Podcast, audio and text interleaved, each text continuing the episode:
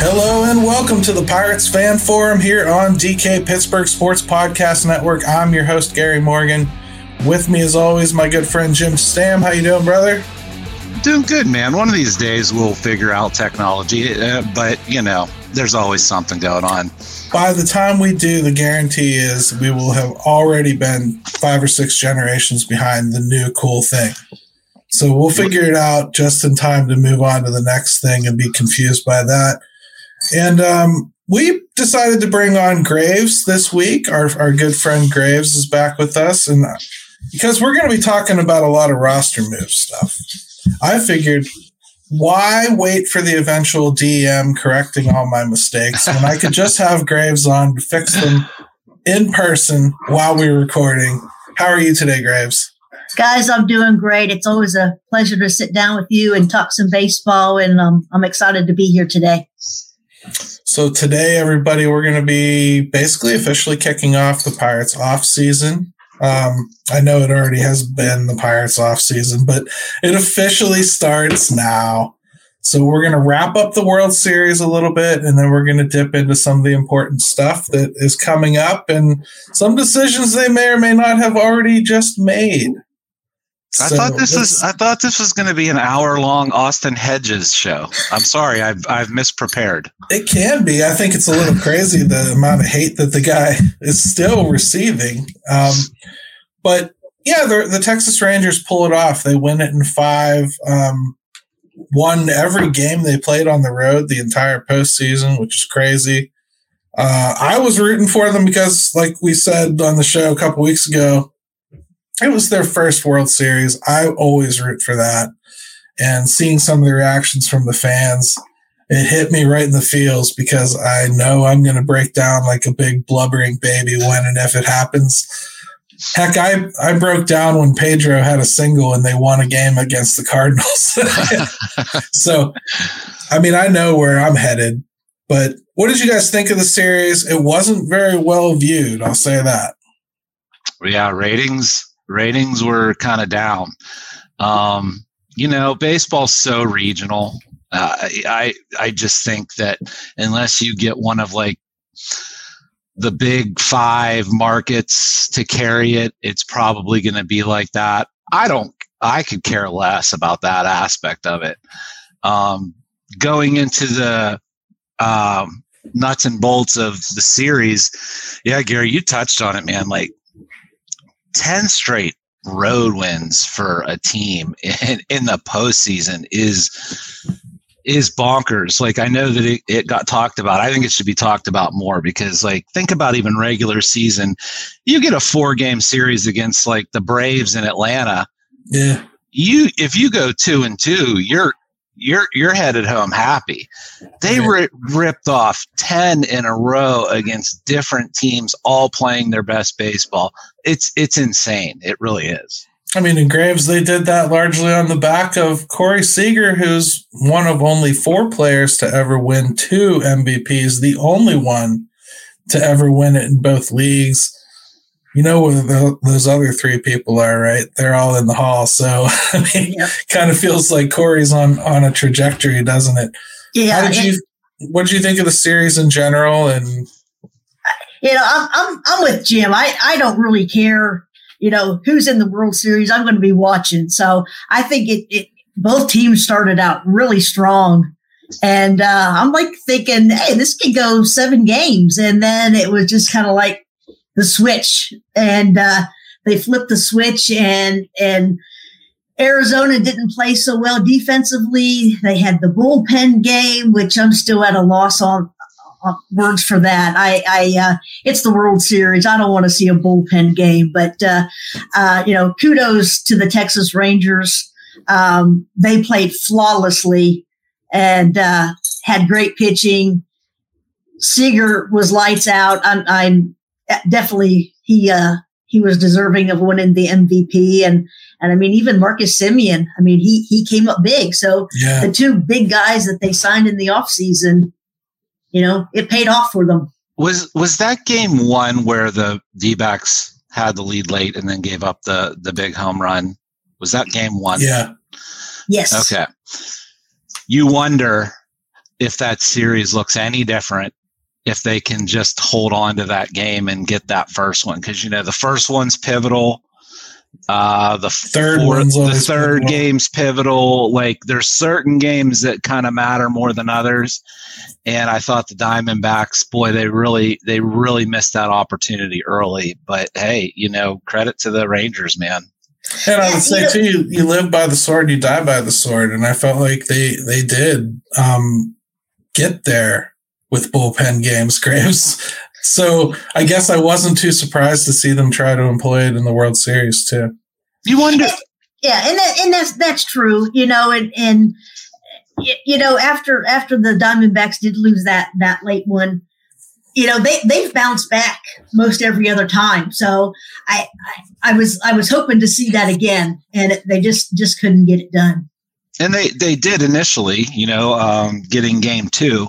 Yep. um, you wonder why teams like when you go into the postseason like if the arizona diamondbacks would have just simply said we're we're just going to walk corey seager every time he comes up.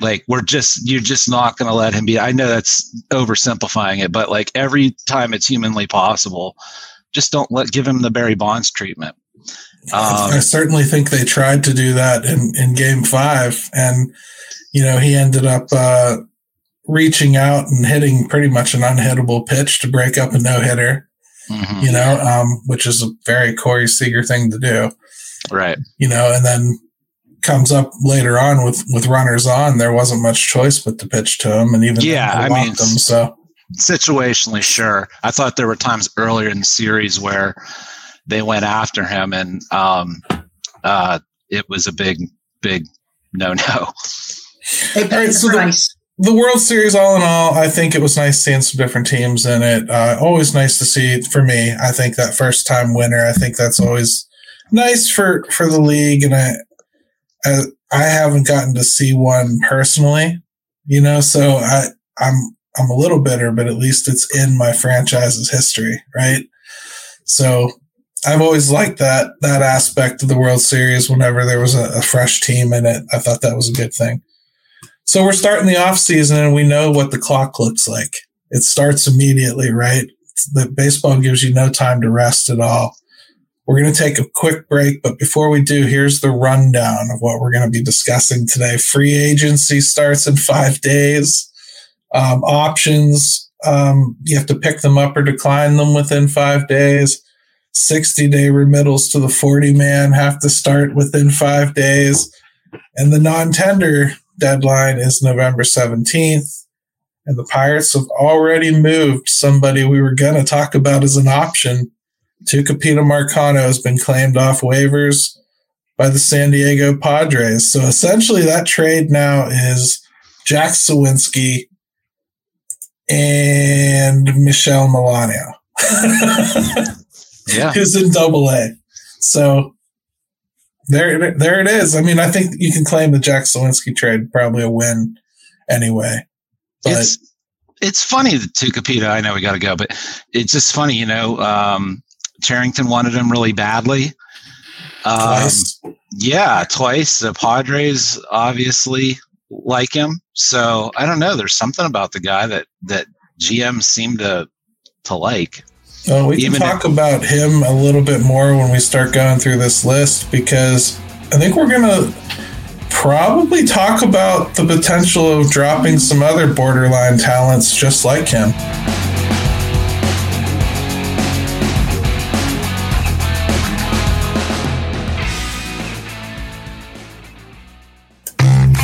DK Pittsburgh Sports, we take pride in coverage that connects our city's fans to their favorite teams. Now, that connection's stronger than ever. Introducing our all-new state-of-the-art app. Find expert inside reporting and original podcasts. Check live box scores. Track the latest stats. Chat it up with our community of thousands of fans, all in one place. The new app from DK Pittsburgh Sports. Coverage that connects.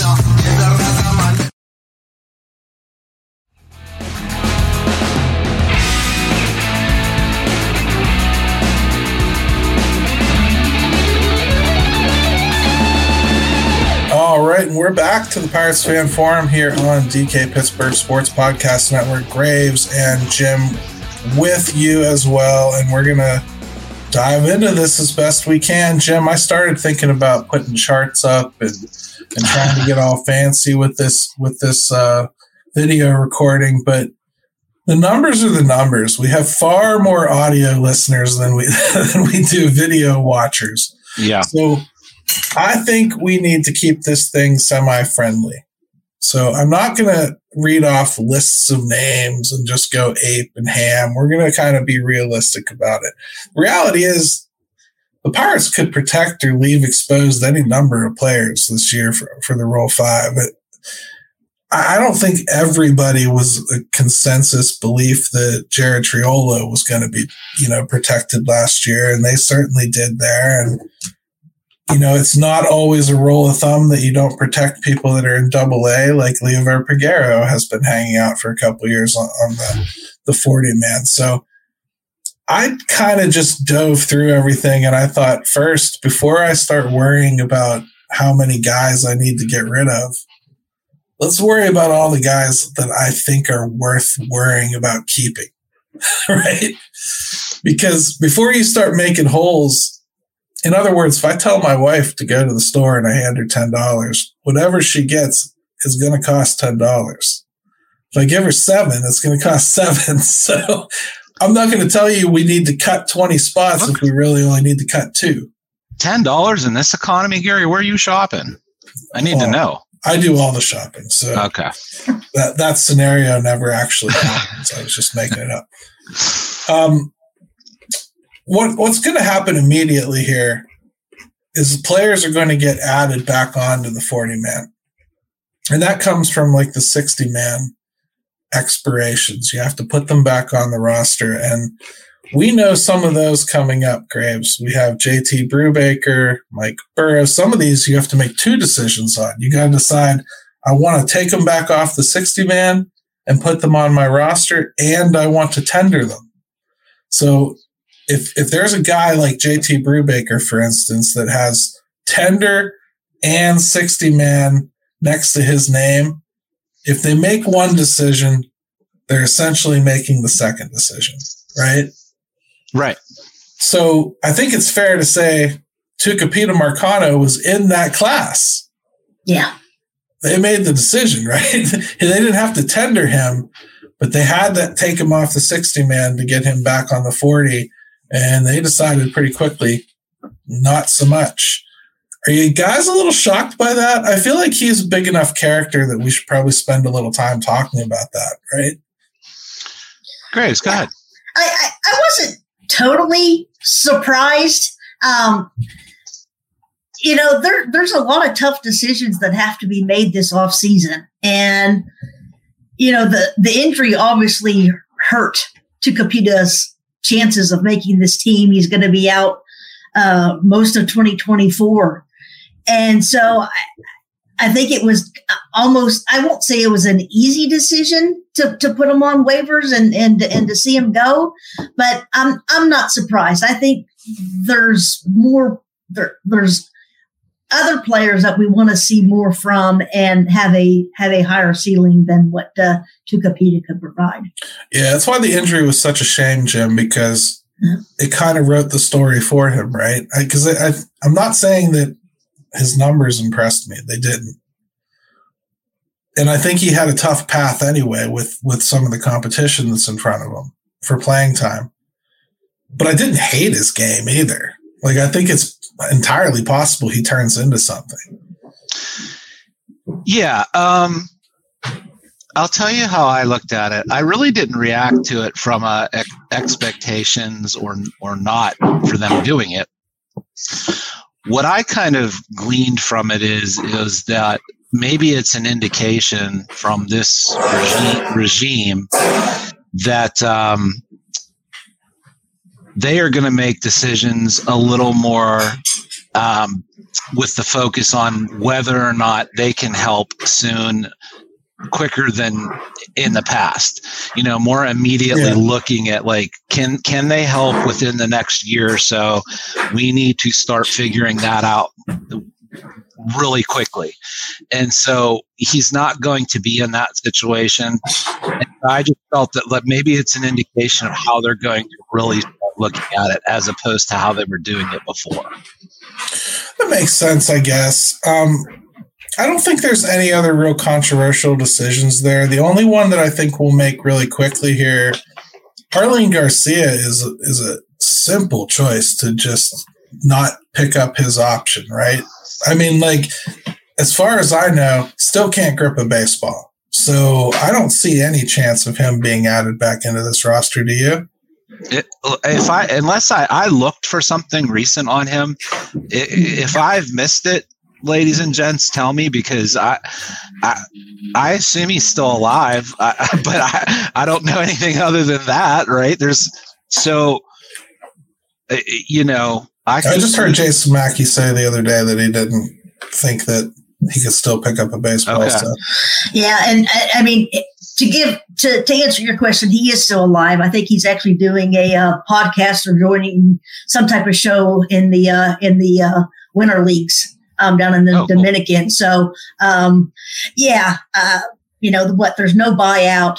Uh, I mean, it's not to say that they couldn't, uh, you know, re-sign him to, to something less than the 3.25 million, but yeah, if he's if he's not healthy, there's just it's a it's a no brainer. Right. So that's an easy decision. And, and again, I think it again goes back to what I lo- I'm looking at now is like if you don't if you just don't know if there's not going to be any immediate help, it's time. Like it's time in my mind at least. Yeah. The other uh, 60 man guy, you know, Kutch. Yeah, I mean he's he's not really on the roster, he, you know. So I'm not going to leave a spot for him. They'd be smart not to leave a spot for him too kind of make a decision with him. Wink, wink, nod, nod. You're going to get signed. Don't talk to anybody. We'll get it done.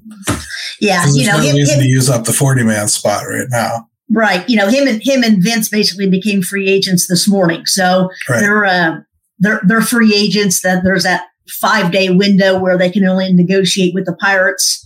But uh, but yeah, you know, I I think something's going to definitely get done with Kutch. It's just a uh, yeah, wait and wait and see, and and uh, not make making anything too quickly. So that puts us around forty four, as far uh, on the forty man. I, I think when you when you finish up all the math, and that obviously isn't where you want to be. You know, a lot of things have to happen, but first things first. You have to make room for people that you want to protect on the 40 man from the Rule 5 draft. You do that first and then you worry a little bit later about making room for free agents and you make and you worry about making room for trades and things like that down the road you, you got to leave yourself a spot for rule five guy you might want to get although i don't think the pirates should really be in the market this year. Right. Um that said unless there's somebody, somebody like a Jose yeah. Hernandez again that you really think could legitimately help you by all means if you're sitting there and a guy falls into your lap that you've loved, I mean, then of course you make some kind of a you know arrangement to do it. Right. So that's four spots. Now I looked through the the people that you know I think they could find spots for, and I got to be honest.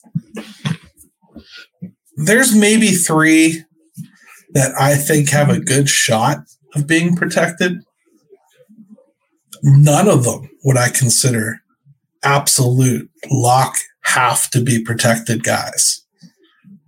I, I don't think that we have the problem we all forecasted because they took care of most of it as we played out 2023. They ended up adding most of the guys that I think were going to be a concern in this category, really, as the season played out. So the list I'm left with for adding and protecting here is really Tsung-Che Cheng. I think he's probably the the most important position player as far as protection goes.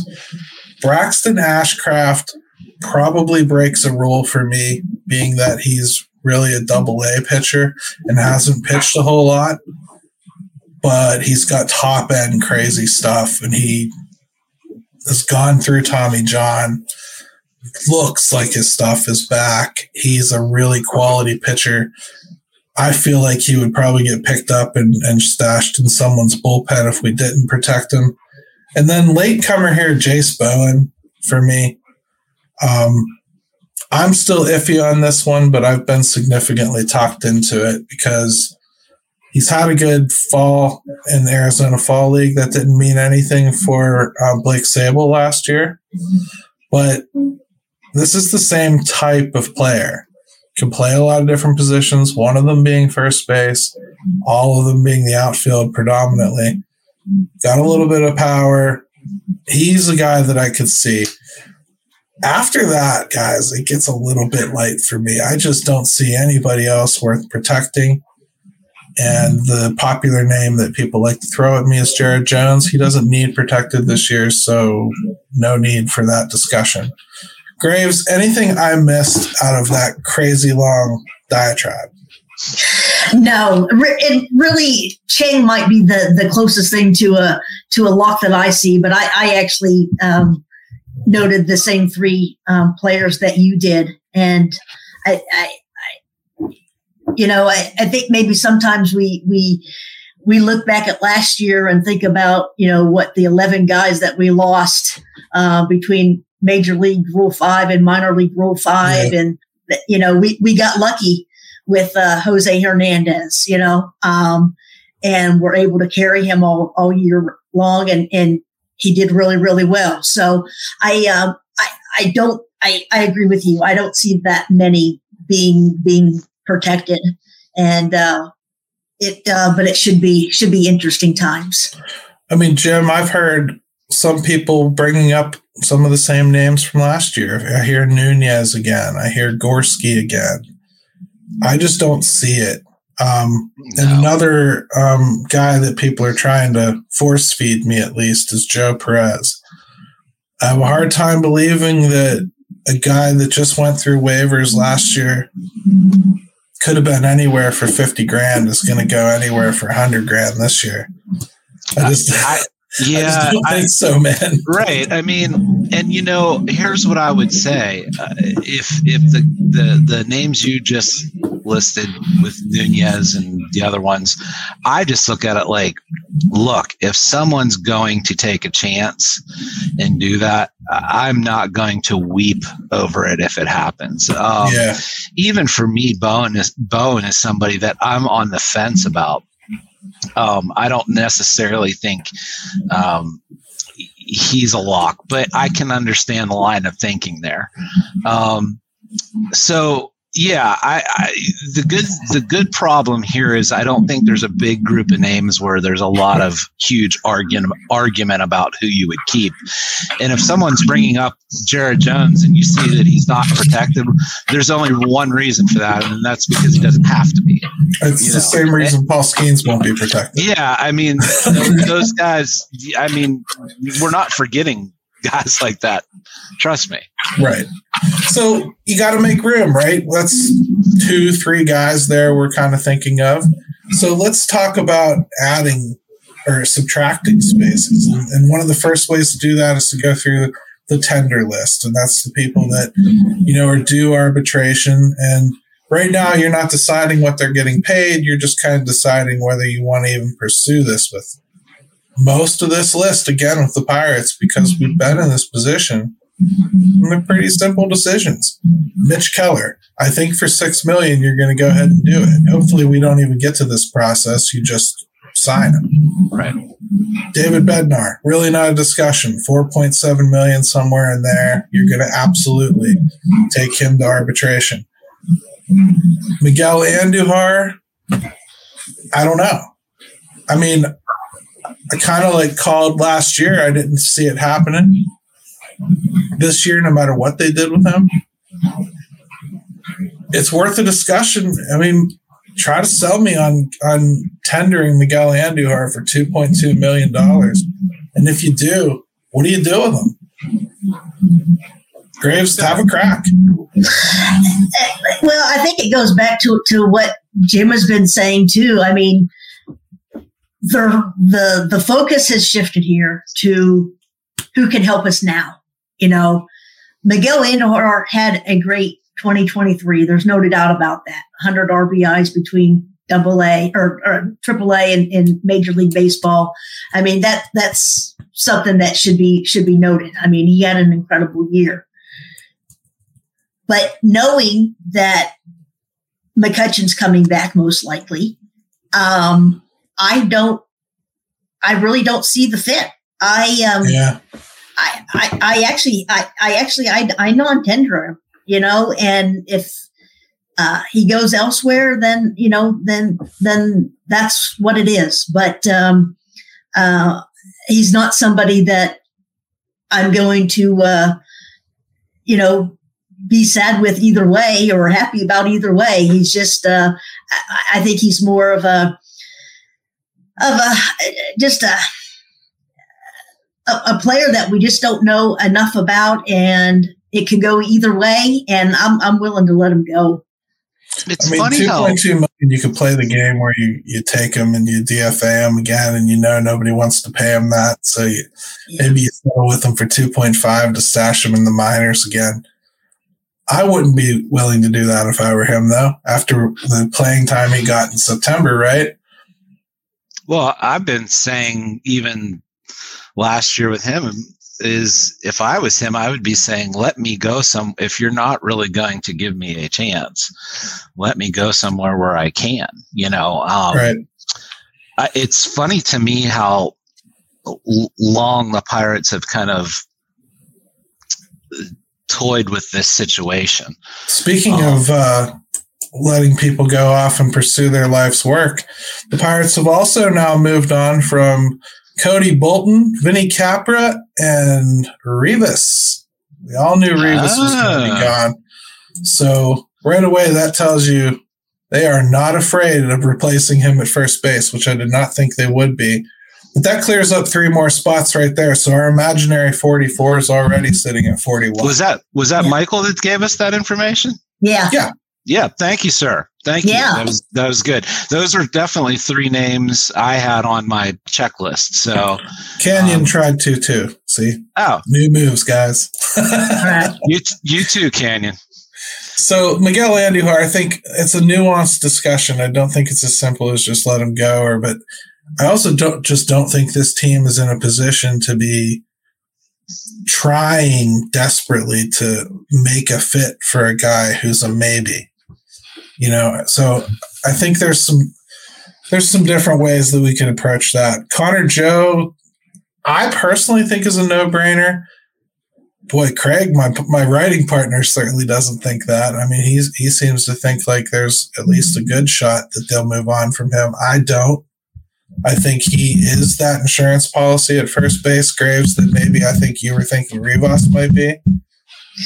Well, I mean, I um, he was Rivas was never really in in in my plans. I I, I actually like uh, you know uh, the idea of of Connor Joe and and Triolo playing there, along with bringing in a um, a, a, a free agent uh, to play there most of the time. Um, while Triolo continues to learn the position, um, you know, I think you know, Rivas was was was okay for the time that we needed him last year. Um, and um, you know, now he's going to go get another opportunity. So, you know, good good for him. And um, but no, he certainly wasn't a long term answer. It surprises me, Craig, with Connor Joe. I just, you know, I didn't, I, I wasn't in love with him at the beginning of the year, but you know, he's was really pretty productive, and I, I I think that there's still a need for, I mean, someone that had 31 doubles and you know 11 home runs and 450 at bats or whatever it was. Um, his OPS was 760. I would think that even if he doesn't factor into that much playing time again, that there's a spot for someone that can provide some pop off the bench, if nothing else. And he's got some positional versatility. So I I I, I see him as I, I don't say definite, but I'd be I'd be really surprised if he if if they moved on from him. Well, look, you were right to be suspicious about Craig because he says Joe is his guy. Oh. He, he was in favor Oh. of non-tendering JT. So, see, I listened and didn't comprehend. Let's let's clear up these roster moves too, because now I'm reading directly from the Pirates. So Can I, can I just let me add one more thing about Andujar? My biggest thing would I would say this. Is there anything that's really going to surprise us now about Miguel Andujar? Do we not know kind of what he is? And, and I, I just I just don't see anything where you can do the fear of missing out at this point. I think he is what he is. He can drive in a few runs. Not a very good fielder. I, I just I'm okay. I'm okay with just moving on. Yeah, I think like the fear is that you're letting go of an uh, Adolis Garcia type, right? But I think people just don't realize like how how rare that is that someone really takes off like that. Like Palacios, I think, is as close to that as you're going to get. A guy that's just hitting home runs and suddenly kind of comes up at 28 years old and starts doing something out of nowhere. That's that's really what he did. You know, Right. back back in 21 when he kind of broke through. So I, I think that it's just a different type of player. Miguel Andujar, my biggest concern. There's no place to play him. You like if, if you don't like certain things that you're dealing with in defensively in right field right now, you're not going to like it with, with him. You're just not. And you can't put him in left field. You just can't. He doesn't have the range for left field. First base is an adventure. Third base, he was kind of okay at. The Yankees didn't like it, even when he was hitting. they just masked it. So That's what I'm saying. no I mean, I- I just don't see there's some like big surprise. He's going to be 29. I think he is what he is at this point. So, anyways, go on, Gary. All right, so Ryan Borucki is is another one there that I don't think is much of a question. 1.3 million for a lefty that I think was at least pretty serviceable, and it isn't going to kill you if he reverts into a pumpkin. So I think you probably go ahead and do that. He's a direct replacement for Garcia, right? Yeah. Yeah, He, makes he uh he shocked me as the year went on. So Oh, yeah. uh, Yeah. I mean, at that price, that's a no-brainer for any team, I would think.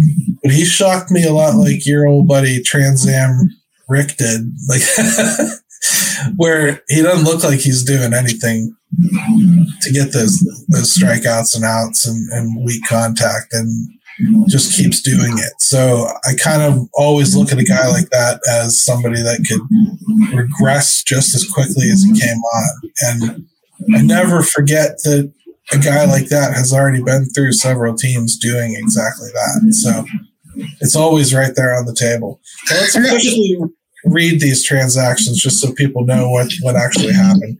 Cody Bolton got traded to Seattle for cash. Vinny Capra has been claimed off waivers by Milwaukee. Um, Rivas has been claimed off waivers by Cleveland, and Marcano claimed off waivers by San Diego. So clearly, the Pirates have made these decisions, you know, a little while back, and, and we just kind of found out about them now. So, all in all, nothing too unexpected there, right? There's still No. a little bit more junk to clean out of the drawer there, don't you think? Yeah, Yeah. there, there definitely is, but this this is a good start, um, a good start to the off season, and uh, I, you know, I, I know Bolton. I, I won't even say he's a surprise. I, I think I, I was pretty disappointed in in in uh, his performance um, in 2023. So um, you know, good for him. You know, good good luck in Seattle. So I mean, I like the young man, uh, but but there's not anybody there that uh, that really is uh, I'm going to miss. Yeah, Bolton to me was somebody that maybe a fresh start is better for him at this point. Um, you know, his velocity was pretty good. He just never seemed to have any confidence. I think he just showed that he wasn't a confident guy uh, on the mound. I don't know how he was in the minors, but you know, Confident. That was one Yeah. of his biggest things, man. Like honestly, he looked like he owned his repertoire. yeah, I was and a huge, huge Cody Bolton supporter. Right. So it just goes to show. I mean, it's a humbling game when you get to the majors because he did not he did not exude that. Yeah, right. and, and and I know I'm in the minority on this, but you know his his up and down, back and forth from AAA to to uh, Major League Baseball all season. You know, he, he maxed out on us five times. I think. Yeah.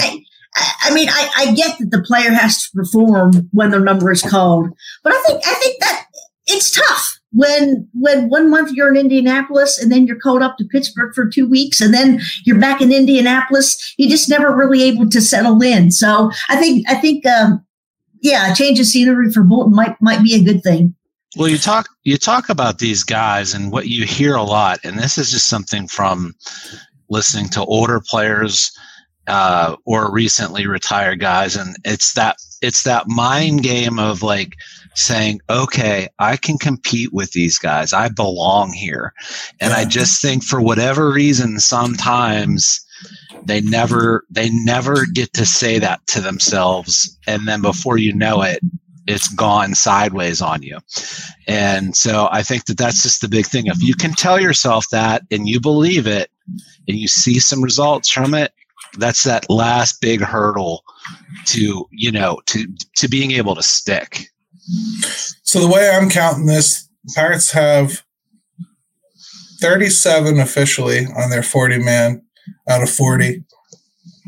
That's without the 60 man guys. They have to add back in Oneil Cruz, Angel Perdomo. Oh, they don't have to, but they could choose to. Right. Angel Perdomo, uh, Mike Burrows, and JT Brubaker. So three spots, four guys. There's either somebody else who has been DFA'd and has cleared and we haven't heard about it yet, and or there's somebody else that is going to be traded in the near future that we should be waiting to hear about. Um, I, I think there's still some pretty easy cuts though, even just going through the pitching. Like you have a guy like Hunter Stratton, who he only got a little cup of coffee, but he was kind of long in the tooth to begin with, and almost more of a a system guy that, that got caught up at the end there. I felt encouraged about his future because he was one of these Rule 5 decisions, and I felt like they kind of went ahead and made it last year, but I don't think that's a guarantee that he sticks.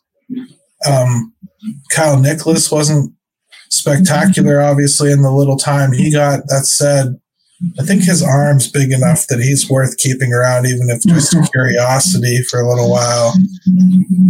Max yeah. probably the same way, right? Although I could see them trying to sneak him through if they felt like it. Heck, Perdomo's a guy they could try to sneak through. Yeah, I think um, Kranick is somebody that you might be able to do that with. Um, when it comes to Nicolas, I think it was just so sh- such a short little stint, and um, the first one went. I, I think it was the first action he got went horrifically wrong, if I recall. So, right. it, to, to me, that's that's too early um, to to make a determination on. His arms still got his arm's got a lot of life on it. Totally agree with that. What do you guys think about Thomas Hatch and Bailey Falter? I'll let you start with this one because Bailey Falter, to me, probably pitched a little better than he got credit for there down the stretch for the Pirates. That said, I don't want him anywhere near my rotation next year. at least not my starting rotation. You need guys like this in AAA to call to call up on. So he might be a guy that I'd be more inclined to hold on to than Thomas Hatch. That said, Falter doesn't have any options. Yeah, yeah. I think I think you know, looking at the the options are going to play a big role possibly in in who they do decide to keep. Um, I mean, e- even somebody like you know Jackson, you know, he's he doesn't have any options left. They've got several guys that that have no options. So, I mean, is it going to come come down to that? It, it could certainly um, be, but uh, but you know, Bailey Falter did did do well enough that um, I would I would keep him around. Like you said, I mean, we need pitching. And um, he did well enough. I guess my question is just to what end? Like, let's say, like you keep him around, and then come spring he he does well, I don't know that you're going to have left a spot for him. Like no right. matter what, like I don't think there's a there's a world where Bailey Falter could do anything to convince the Pirates that he's in the opening day rotation.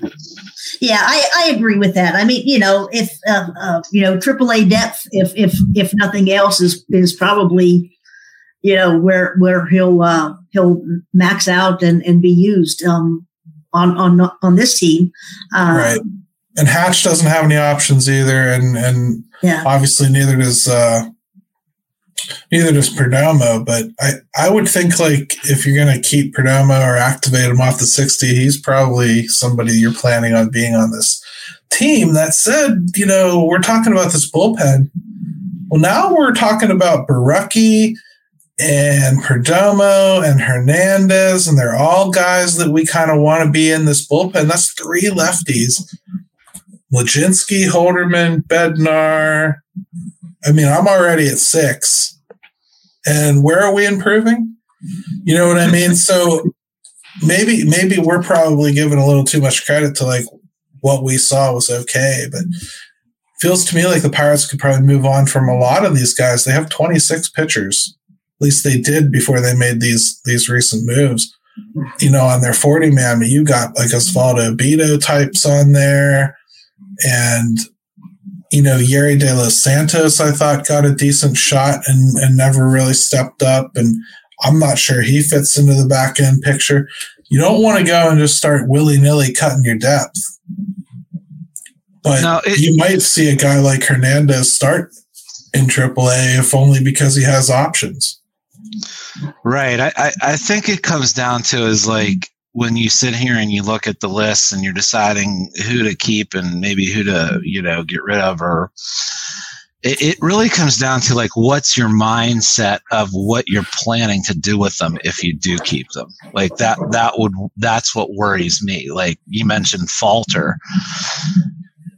I, I mean if you have some kind of plan for him okay, I'll listen to that. It just, I just don't want to hear him being in the starting rotation talk. So, like, tell me why you're thinking what you're thinking, or give me an indication, and then I'll, I could be more comfortable with it. But I think so, so much of it comes down to, and Gary, you mentioned this you know, you do need guys for depth. You don't know what kind of injuries you're going to have. Look what just happened to them. You're going to need yeah. spot starts and you're going to need double headers and, you know, for double headers or whatever, whatever the case. So I just think that like, you, you know, there's, there's a lot of different facets to it. My big concern is what's your mindset with some of these guys? What are you, what are you hoping to get out of them? Because, in the past that that was a little different than what I want to see now. So here's another guy that I think is interesting, if only because I don't know what you do with him one way or another. Alika Williams. He had a good stretch in AAA offensively that I think they really hoped would carry over uh, to the majors. And he did some things. You know, he's athletic. He plays. I think he probably has the best shortstop glove um, in the system right now, at least anywhere near the, the top end of the system. Um, that said, I don't think that's going to be enough to get him on this club or even sniffing this roster. I'm not sure you need to cut him because, like I said, we're not real desperate for space, and it's always nice to have a good glove as backup. But he's not in this picture either, really, right? I mean, you could probably move on from him if you really felt like it. He is a guy that, I mean, they gave him over a hundred plate appearances, and I just they gave Marcano the fourth most on the team.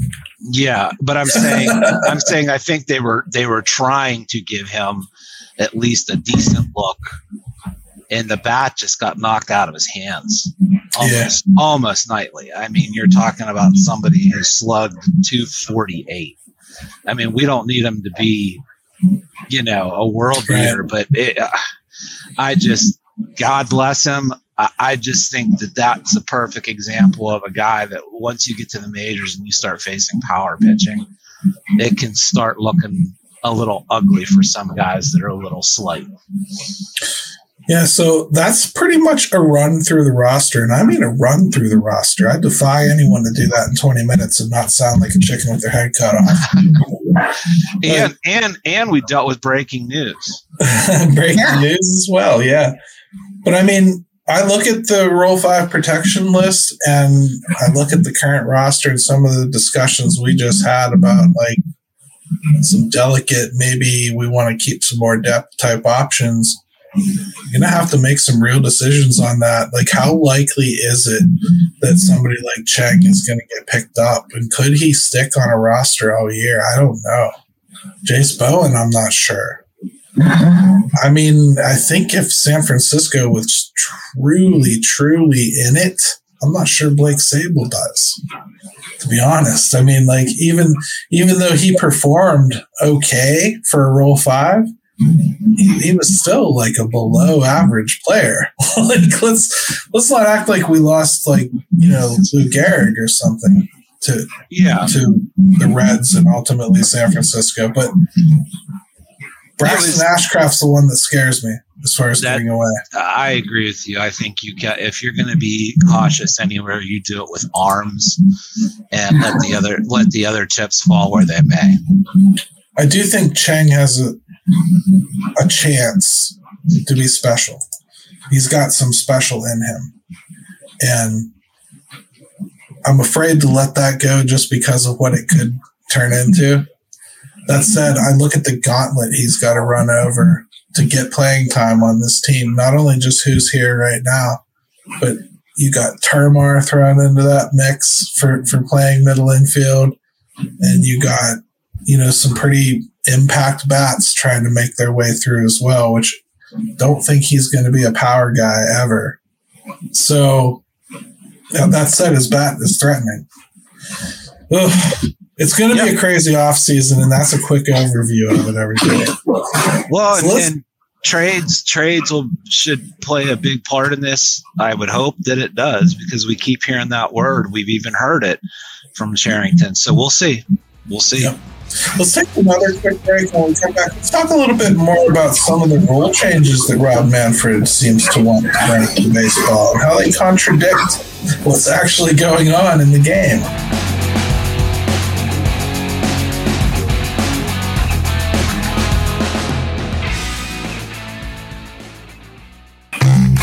DK Pittsburgh Sports, we take pride in coverage that connects our city's fans to their favorite teams. Now, that connection's stronger than ever. Introducing our all new state of the art app. Find expert inside reporting and original podcasts. Check live box scores. Track the latest stats. Chat it up with our community of thousands of fans, all in one place. The new app from DK Pittsburgh Sports. Coverage that connects.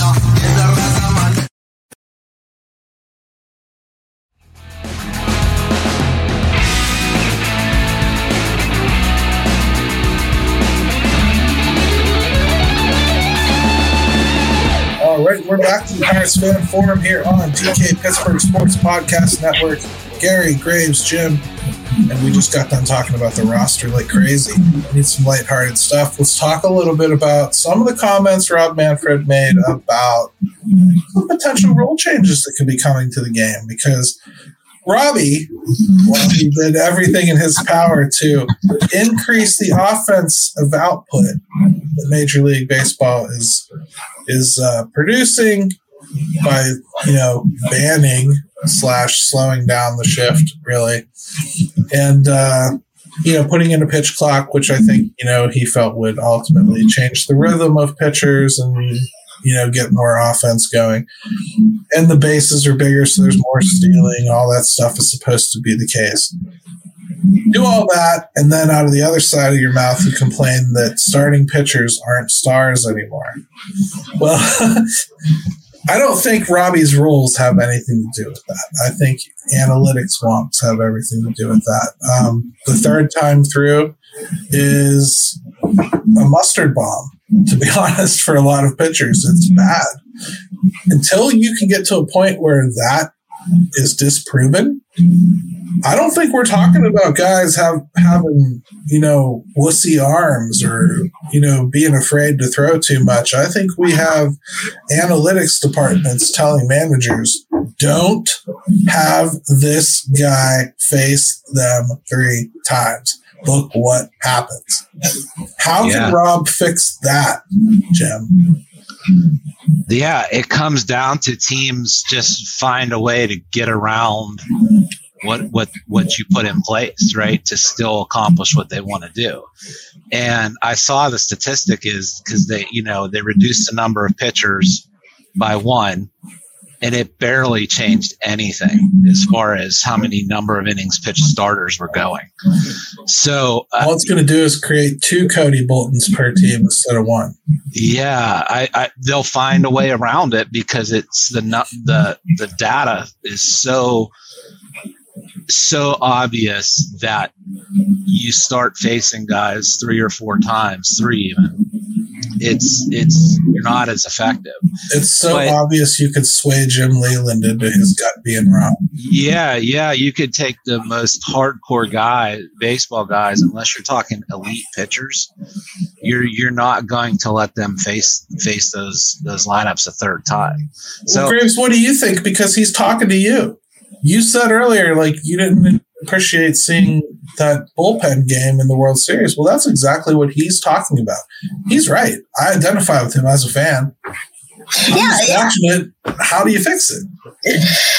Well, you certainly don't. Uh, I, I, I don't see how reducing the number to 12 is, is going to help anything. I think it's that we're looking at the right hand, talking to the left hand here, it's a matter of, I mean, we hear all the time velocity, velocity, velocity. How hard was he throwing? Oh no, this guy lost velocity. You know, he's broken. And, and, and to me, it's going max, max effort all the time is not the same as pitching.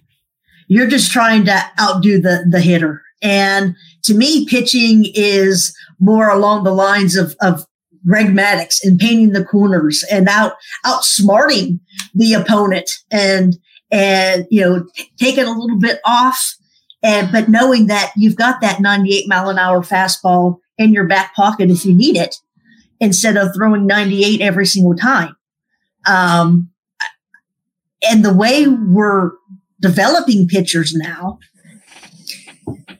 like you said you know not going three times through through the lineup, not not facing them three times. We're we're we're not. I'm, I'm, I'm, well, we're we're not we're not developing the guys the same way. Um, not because they're less talented, but it's like you said, the numbers are showing otherwise. And I don't I don't know how reducing it to twelve.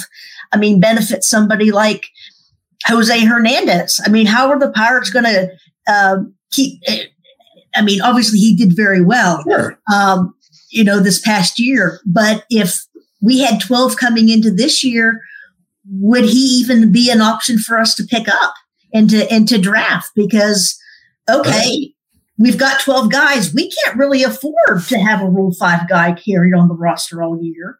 And I also see the whole, the same thing with, with Cody Bolton happening again. You know, he's up and down and up and down and up and down. How how many other pitchers are we going to see in that same situation? Because oh, now now we need a fresh arm. I, Jim, I could see them doing something like uh, having a permanent pitching taxi squad. You know, instead of like the option game, and and you can kind of rotate fresh arms in that way, almost like the NHL does the the bench, where you know you got guys that just sit up in the press box. You know, and and you call them out whenever you just need fresh legs, you know, in the middle yeah. of a back to back or something along those lines. I guess, but that's not going to address his problem there. No, I just don't think there is one. Uh, you mean a solution or a yeah. problem? Okay. I don't think there's yeah. a solution. Yeah, I, I, look, I've said this about hitting for a while now in baseball. I think um, teams have figured out that it's it's hard to harder to find the real well-rounded guys, right? So you yeah. can teach brute force. You can teach brute force with the bat. You can accomplish the same thing you wanted on the scoreboard without having to be the guy that takes pitches the other way, that really knows the strike zone, but you can you can hit the ball over the fence. So to me, it's kind of like it's a lazier version of baseball in the sense that they figured out that they can get that stuff a different way. Well, I think we're seeing that now on the pitching side as well, which yeah. is it's hard to find those Max Scherzers of the world and those Strasburgs of the world. But what you can do is find a lot of guys now that can bring gas and they may not be able to paint the corners, but you know what? You'll take the trade off. A, you're not having to pay them as much. B, there's more of them and I just I think it's a la- it's late it's lazy baseball, and it goes into teams have figured out a different way to do it, but it does hurt the overall product from what we've seen throughout the majority of the years in baseball. But it's where we're at, I, I think. That's all fair, and I think that's that's true. The other thing that, that Rob did is he went ahead and announced that Bryan Reynolds was going to win the, uh, the MVP of the league in 2025 because robot umps are coming. And when they do, there is nobody going to be more joyous than Bryan Reynolds because he is going to walk about 130 times a year, I'd say. If pitchers are going to continue to try to nibble, this is a guy that when when you miss by a fraction of an inch, he knows it. Yeah. He goes back and looks at that iPad. he knows he was right. Even if we are screaming at the TV, you have no business taking that. Well, come 2025, he's going to be able to take that. In fact, you're going to want him to be able to take that. Right? Yeah. The whole game's gonna gonna actually, I think, regress from that because hitters are just too good. It it actually amazes me what hitters what what their eye is like sometimes you know? And i think what's kind of funny is is like side to side on the plate i think you can be a really good judge of that. They know when it misses like that much under the zone. And like umpires aren't even getting that and they're just sitting there watching it from behind the plate and yet they know as hitters maybe the hitters should be umpires. I don't know. Maybe I'm, I don't know where I'm going with this. I'm just saying, like, it's so amazing that you can know that it misses like that. It's incredible. It really is. It's going to change the game when it happens. And it sounded just from his comments as though that's on the cusp of happening. So, Graves, here's my hot take. The Pirates are smarter than everyone else. And that's why they're holding on to Henry Davis as a catcher because come 2025, it won't matter whether you can frame or not. Can you block balls? Can you throw runners out? That's about all you're going to need to do back there. Well, and, and while that's true, my big thing is as a as a catcher um, is having that relationship with your pitcher. You know, that was uh, Endy is is well above, well well ahead of of uh, uh, Henry Davis in that regard. You know, he had that one slip up with with uh, uh, Oviedo late in the year where he went out there and was joking around with it, and and Oviedo had some uh, some comments after the game. You know, he he needs to be in the you know be focused. So I uh, I, I I want I want to see Henry uh, improve in in that regard almost as much as as as blocking balls. I think that's just a, a huge part of it, being able to get the most out of your pitcher um, and not uh, not so much worried about your your own stats. I I would I would make a bigger comment about just the framing and stuff in general. Is is you know I I look I respect it as an art form because it truly is but I do think it's damaged the game. You know, it's it's created a lot of. Um, uh, I mean, essentially, what you're doing is you're trying to trick the umpire. So the fallout from that has been just, I mean, from fans to umps to players to, I mean, and the better they've gotten at it, the bigger that fallout has become. So it's kind of probably, if you're a fan of um, robot umpiring, thank framing because I think it's where a lot of this has stemmed from. So, I think it's I think it's come from broadcasts and MLB themselves. Technology. MLB yeah. themselves putting up nonstop instantaneous uh, proof that umpires are wrong. And if you're going to do that and you have the ability provably to be right, you're to be right. Like I saw here, like our buddy uh, over at Bridge to Bucktober here says it's going to be a challenge system, he imagines, which means that the catcher's position will still matter on every pitch and it can be challenged. That's true. I, I completely agree with that. But it's a slippery slope. Once it's introduced, people aren't going to accept wrong sometimes when they know they could have right all the time. That's what's going to happen. I don't care how they introduce it. It will wind up eventually being the umpire gets a buzz on his right side and it's a strike, and a buzz on his left side and it's a ball. That's just all there's going to be to it at some point. Yeah, it's it's interesting. A lot of the things we've talked about when it comes to the rule changes for pitchers, and they want to try to preserve maybe starting pitchers a little bit more in the in their impact in the game. And this is what Josh is talking about, which is not going to totally eliminate what catchers do, Yeah. but like how much teams can't wait to devalue those things because of those things. And I'm quite sure the Players Association is very, very, very interested in m- making sure that that does not happen.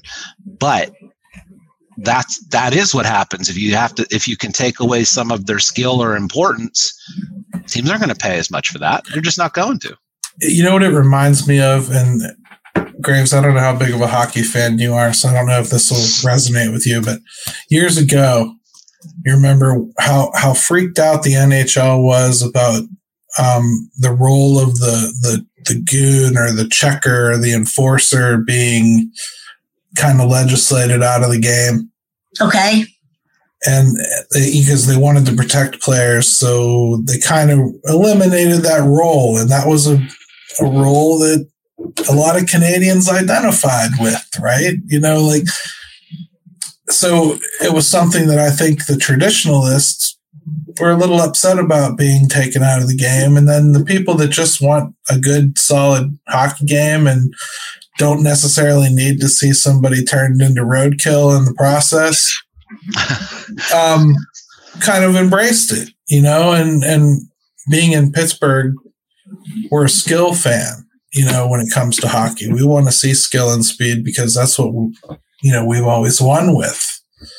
So we were happy to get rid of the enforcer. We were we were we sacrificed our own. We were like, yeah, take that dude off our team, get rid of him.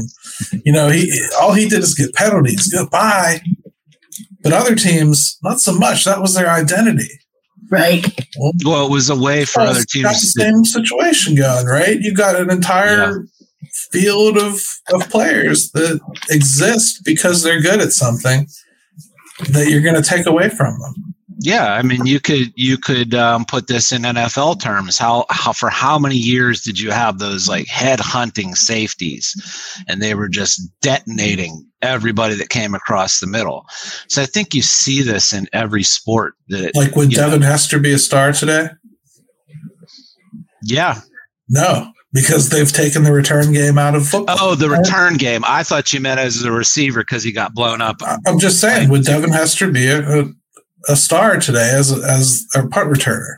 No, No, Yeah. they've Yeah. legislated it out of the game. yeah, you know, and you know, not everybody gets Percy Harvin punting to them. Yeah. Yeah. I, hey, and I, and I admit I'm I'm old school. I'm I'm I'm not looking forward to the robo umps. You know, I I I, I get it, I guess. But I'm not uh, either. I'll just but, embrace you it know, like everything else. yeah. But what what question I have, you know, it- Josh was saying it's going to be a like a challenge system. But the, the last I had heard, and, and maybe this has changed, wasn't it like two challenges a game is all that you're allowed? Yeah. So, you know, I, you know, I, I don't, I don't, you know, I guess that's whatever, but uh, that doesn't, uh, It, Yeah, You, I- wait for something really egregious, right? yeah, yeah, Now, when you're Yeah. in major leagues, you, I mean, you could exhaust that in the first inning. Right. Absolutely. You know you could. And Yeah. and so I, I guess what I'm saying is yes, Josh says there's no limit if you keep getting it right. Right. But we know we know what they would do, right? So it, it- you'd be out of them by the second or third inning anyway. Yeah. And, And- it, it slows the game that they've just tried so desperately to speed up. You know, let's say it does happen 15 times and you're right 15 times, and the other team does it 15 times and they're right 15 times. We, we've watched these pictures, we know what we're talking about. And, and we're going to create what we've created in the NFL, which is you can't even celebrate until you've waited to make Yeah. sure all the rollings have been. I mean, like last night, last pitch of that ball game, curveball, top of the zone. It was a strike, probably. I've seen that called a ball. I wouldn't have freaked out if it was called a ball, Right. but it's strike. Instantaneously, the umpire says strike. There's no argument. That's a strikeout. We know that's a strikeout. What would Yeah. that what would that moment be if there's a challenge system? Challenge. It's close, right? It's challenge. I got a challenge left. I've been keeping it in my pocket. That's how the World Series is going to end every friggin' year. Yeah, it. You know, uh, the more we've talked about it, I think that like I'd rather just tear. If we're gonna go there, let's just tear the band-aid off completely. Just do and it. Be right. Be, be, yeah, because if you're saying it's definitely right, the technology is right by the time that they roll it out, and it's full, it's foolproof. Mhm. Why would we? Why would we screw around with that and not just go to it and not have to sit there and and play this this game within a game within a game every game? That, that sounds that sounds weird to me. Yeah, if you're Yeah. gonna do it, do it. And and if you're not gonna do it, can you quit threatening and just like do something to make the umpires accountable for not being right? You know, like I'm not saying you gotta find them, but you know, maybe you don't get to do the playoffs unless you're right this percentage of the time or something. You know, like Yeah, you know, hey, maybe it was a little distasteful that you dumped that guy just because he threw his bat down two inches closer to you than you like. You know, like right. let's let's just have some standards for for it. It's a hard gig. I think everybody likes un- understands the situation and wants to be cool, but like sports has the genie's out of the bottle on replay and all that stuff. So all I'm saying is before you open another bottle, really make sure that you've thought it through and thought what it's going to do to the game because everything that Rob Manfred just said about pitching is going to get worse. Yeah. Well, you even said about like at the end of a game waiting to see what the challenge was is like, but was it like the sixth inning and, and, um, was it Gallen? Uh, he he he made a big pitch and he had some big time emotion with it, and then you're going to make him look like a jackass because Yep. ten seconds later they overturned it.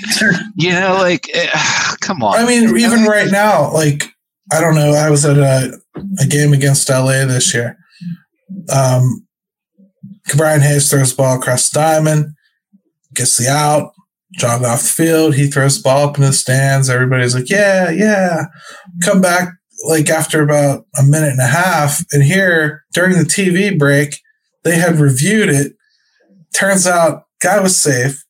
So we're actually still in the bottom half of the end. Now, I'm just picturing like what replay does to just everyday baseball games.